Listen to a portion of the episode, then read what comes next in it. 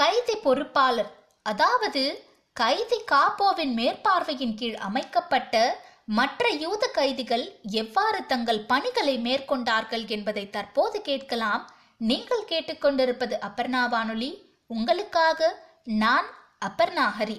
மருதன் அவர்கள் எழுதிய ஹிட்லரின் வதை முகாம்கள் புத்தகத்தில் இருந்து ஐந்தாம் பாகம் பணிகள் இரண்டாம் பகுதி உங்களுக்காக. கைதிகளுக்கு பொதுவாக காப்போவை கண்டால் பிடிக்காது. நம்மில் ஒருவர் நமக்கு எதிராக திரும்புகிறாரோ என்னும் கோபம் ஒரு காரணம். இன்னொரு காரணம் நாசிகளுடன் இணைந்து பணியாற்றுவதாலோ என்னவோ அவர்கள் தங்களையும் அடிக்கடி நாசிகளாக கருதி கொண்டு விடுவார்கள். சுணக்கம் காட்டும் கைதிகளை அடித்து தாக்கவும் காபோக்கள் தயங்குவதில்லை.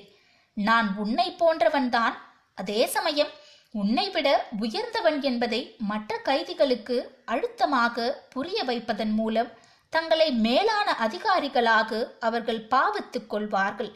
யூதர்களை கொண்டே யூதர்களை அடக்கியாளும் கலையில் நாசிகள் விற்பன்னர்களாக இருந்ததால் இது சாத்தியமானது. வழக்கமான கைதிகளுக்கு அளிக்கப்படும் உணவை விட சற்றே மேலான அல்லது சற்றே அதிக அளவில் ஒவ்வொரு காபோவுக்கும் உணவு வழங்கப்பட்டது. ஒரு காபோவை வழிக்கு கொண்டு வர இந்த சிறு சலுகையே போதுமானதாக இருந்தது. காபோவை பின்தொடர்ந்து கைதிகள் தங்கள் பணியிடங்களுக்கு செல்ல வேண்டும். பனி பொழிந்து கொண்டிருக்கும் கந்தலாடையில் உள்ள அத்தனை துவாரங்களிலும் குளிர் ஊடுருவி தாக்கும். எதையும் பொருட்படுத்தாமல் டக்கு டக்கு என்று மரக்காலணிகள் சத்தமிட நடந்து கொண்டே இருக்க வேண்டும்.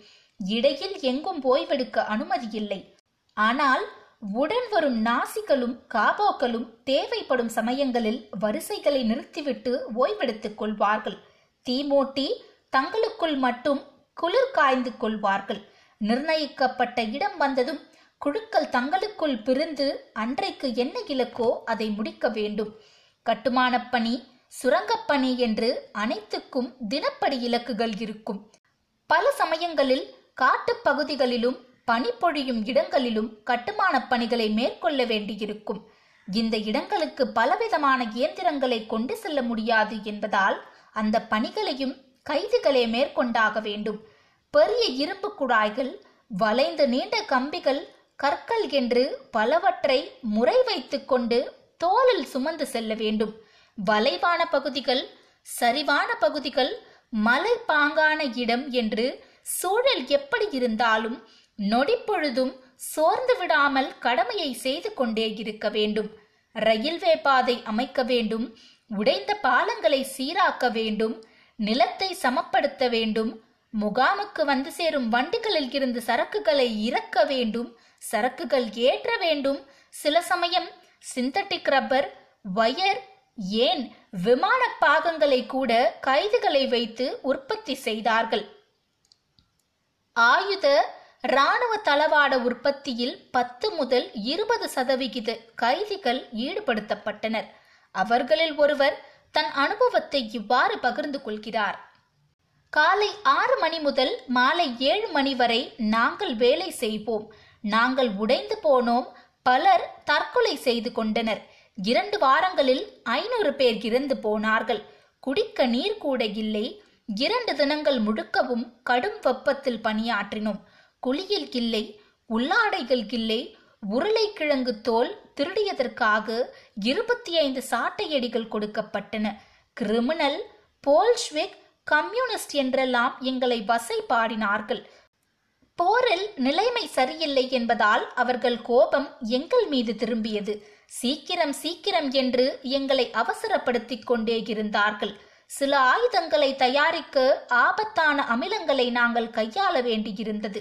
எங்களுக்கு பாதுகாப்பு கவசம் கூட கொடுக்கப்படவில்லை.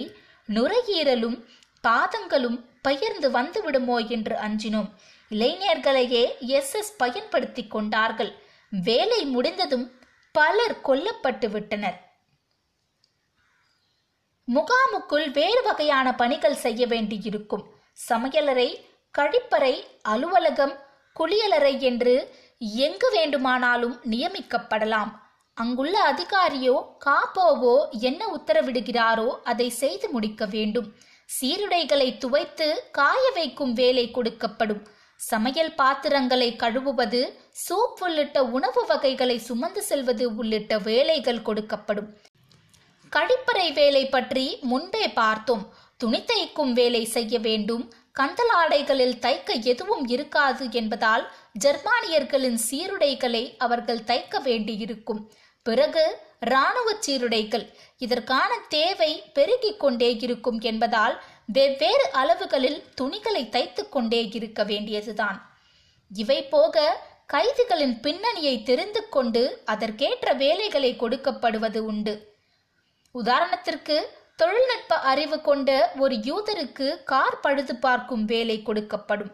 மின்சார இணைப்புகளை சரி செய்யும் வேலை அலுவலகத்தில் கோப்புகளை பிரிக்கும் வேலை மரவேலை இரும்பு வேலை காகிதம் தயாரிக்கும் பணி என்று கைதிகளின் திறமைக்கு ஏற்ற வேலைகளும் கொடுக்கப்படும். காலையில் கல் உடைக்கும் ஒரு யூதர் மதியம் சமையல் பாத்திரங்களை கழுவுவார்.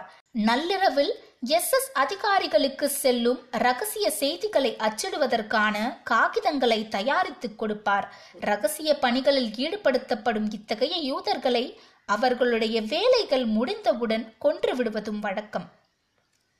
புதிதாக வரும் கைதிகளின் உடைமைகளை பிரித்தெடுக்கவும் கைதிகளே பயன்படுத்தப்பட்டனர். மலை போல் குவிந்திருக்கும் கை கடிகாரங்கள் காலணிகள் ஆடைகள் புத்தகங்கள் காசுகள் அனைத்தையும் தனித்தனியே கைதிகள் பிரித்து வைத்தார்கள். முக்கியமான பொருள்களோடு பணியாற்றும் அனைவரும் தீவிரமாக பரிசோதிக்கப்பட்ட பிறகே பணியிடத்திலிருந்து வெளியேற அனுமதிக்கப்படுவார்கள். சமையலறையில் இருந்தும் கூட திருடுவது சாத்தியம் என்பதால் அங்கும் கண்காணிப்பும் பரிசோதனையும் நீடிக்கும். சில முகாம்களில் அவ்வப்போது இசை கச்சேரிகளை கேட்க முடியும். யூதர்களோடு பணியாற்றும்படி சபிக்கப்பட்ட நாசிகளுக்காக நடத்தப்படும் பொழுதுபோக்கு நிகழ்ச்சிகள் இவை. கிடைக்கும் வாத்தியங்களை வைத்துக்கொண்டு சிக்கனமாக கலைஞர்கள் இசைப்பார்கள்.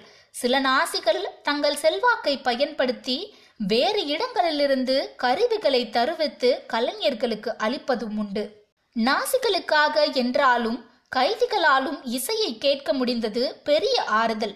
மகிழ்ச்சியூட்டும் எளிய பாடல்கள் திரைப்பட பாடல்கள் ஆபரா மெல்லிசை பிரம்மாண்டமான பீத்தோவன் ஐந்தாவது சிம்பனி என்று பலவிதமான இசை வடிவங்களை ஒருவர் கேட்டு ரசிக்க முடியும். ஆஷ்விட்ஸ் போன்ற பெரிய முகாம்களில் ஐம்பது அல்லது அறுபது பேர் கொண்ட பிரம்மாண்டமான சிம்பனிகள் அரங்கேற்றப்படுவதுண்டு. இவ்வளவு இசைக்கலைஞர்களை எப்படி வரவழைக்கப்படுவார்கள்? இந்த கேள்விக்கான விடை எளிமையானது. கலைஞர்கள் அனைவரும் கைதிகள்தாம். சென்டர் கமாண்டோ என்றொரு பிரிவினர் இருந்தனர். இவர்களுடைய வேலை இறந்து போன சடலங்களை அப்புறப்படுத்துவது. முகாமில் மரணம் அடிக்கடி நிகழும் ஒன்று என்பதால் இந்த பணியை செய்வோரும் கடினமாக உழைக்க வேண்டியிருந்தது. ஆஷ்விட்ஸ் போன்ற முகாம்களில் காஸ்டாம்பர் இருந்ததால் சடலங்களின் மலை வளர்ந்து கொண்டே போகும். அவற்றை வண்டிகளில் நிரப்பி மண்தகனம் செய்யும் இடத்திற்கு கொண்டு சென்று இறக்கி சாம்பலாக்கும் வரை பொறுப்பேற்றுக் கொள்ள வேண்டும். உடல் உழைப்பு மட்டுமல்ல பிரச்சனை. இந்த மனிதர்களின் உடல்களை அவ்வளவு எண்ணிக்கையில் பார்ப்பதும் தொட்டு தூக்குவதும் சுமப்பதும் ஏராளமான மனவலியை வேதனையை ஏற்படுத்தும். தவிரவும் நாற்றமடிக்கும் குவியல்களில் தெரிந்தவர்கள் நண்பர்கள் உடல்களும் இருக்கக்கூடும் என்னும் நினைப்பு வயிற்றை பிசைந்தெடுக்கும்.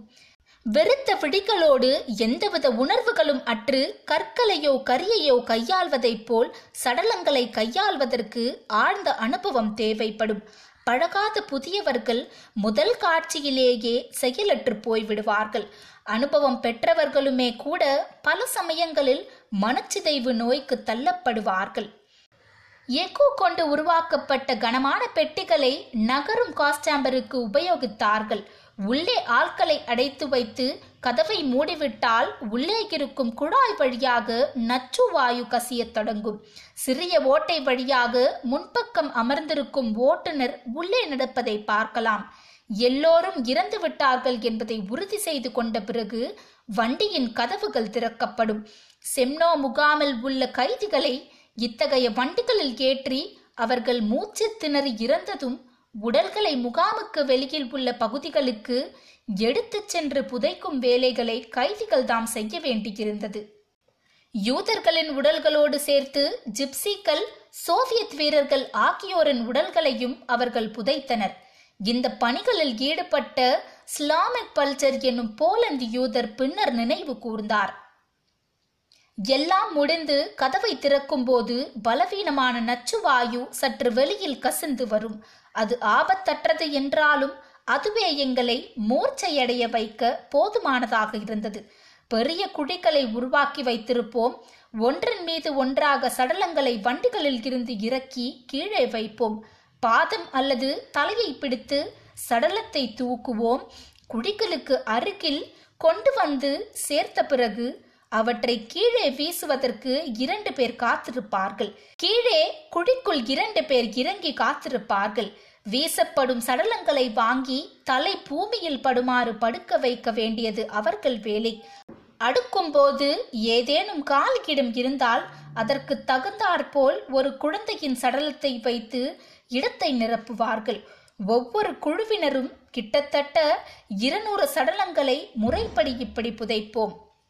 இவ்வாறு பலரும் பல பணிகளில் ஈடுபட்டு மனதளவிலும் உடல் அளவிலும் பலவீனமடைந்ததை கேட்டோம். இதன் தொடர்ச்சி அடுத்த பாகத்தில் கேட்கலாம். அதுவரை உங்களிடம் இருந்து விடைபெறுவது உங்கள் நான் அப்பர்ணா ஹரி. நன்றி வணக்கம்.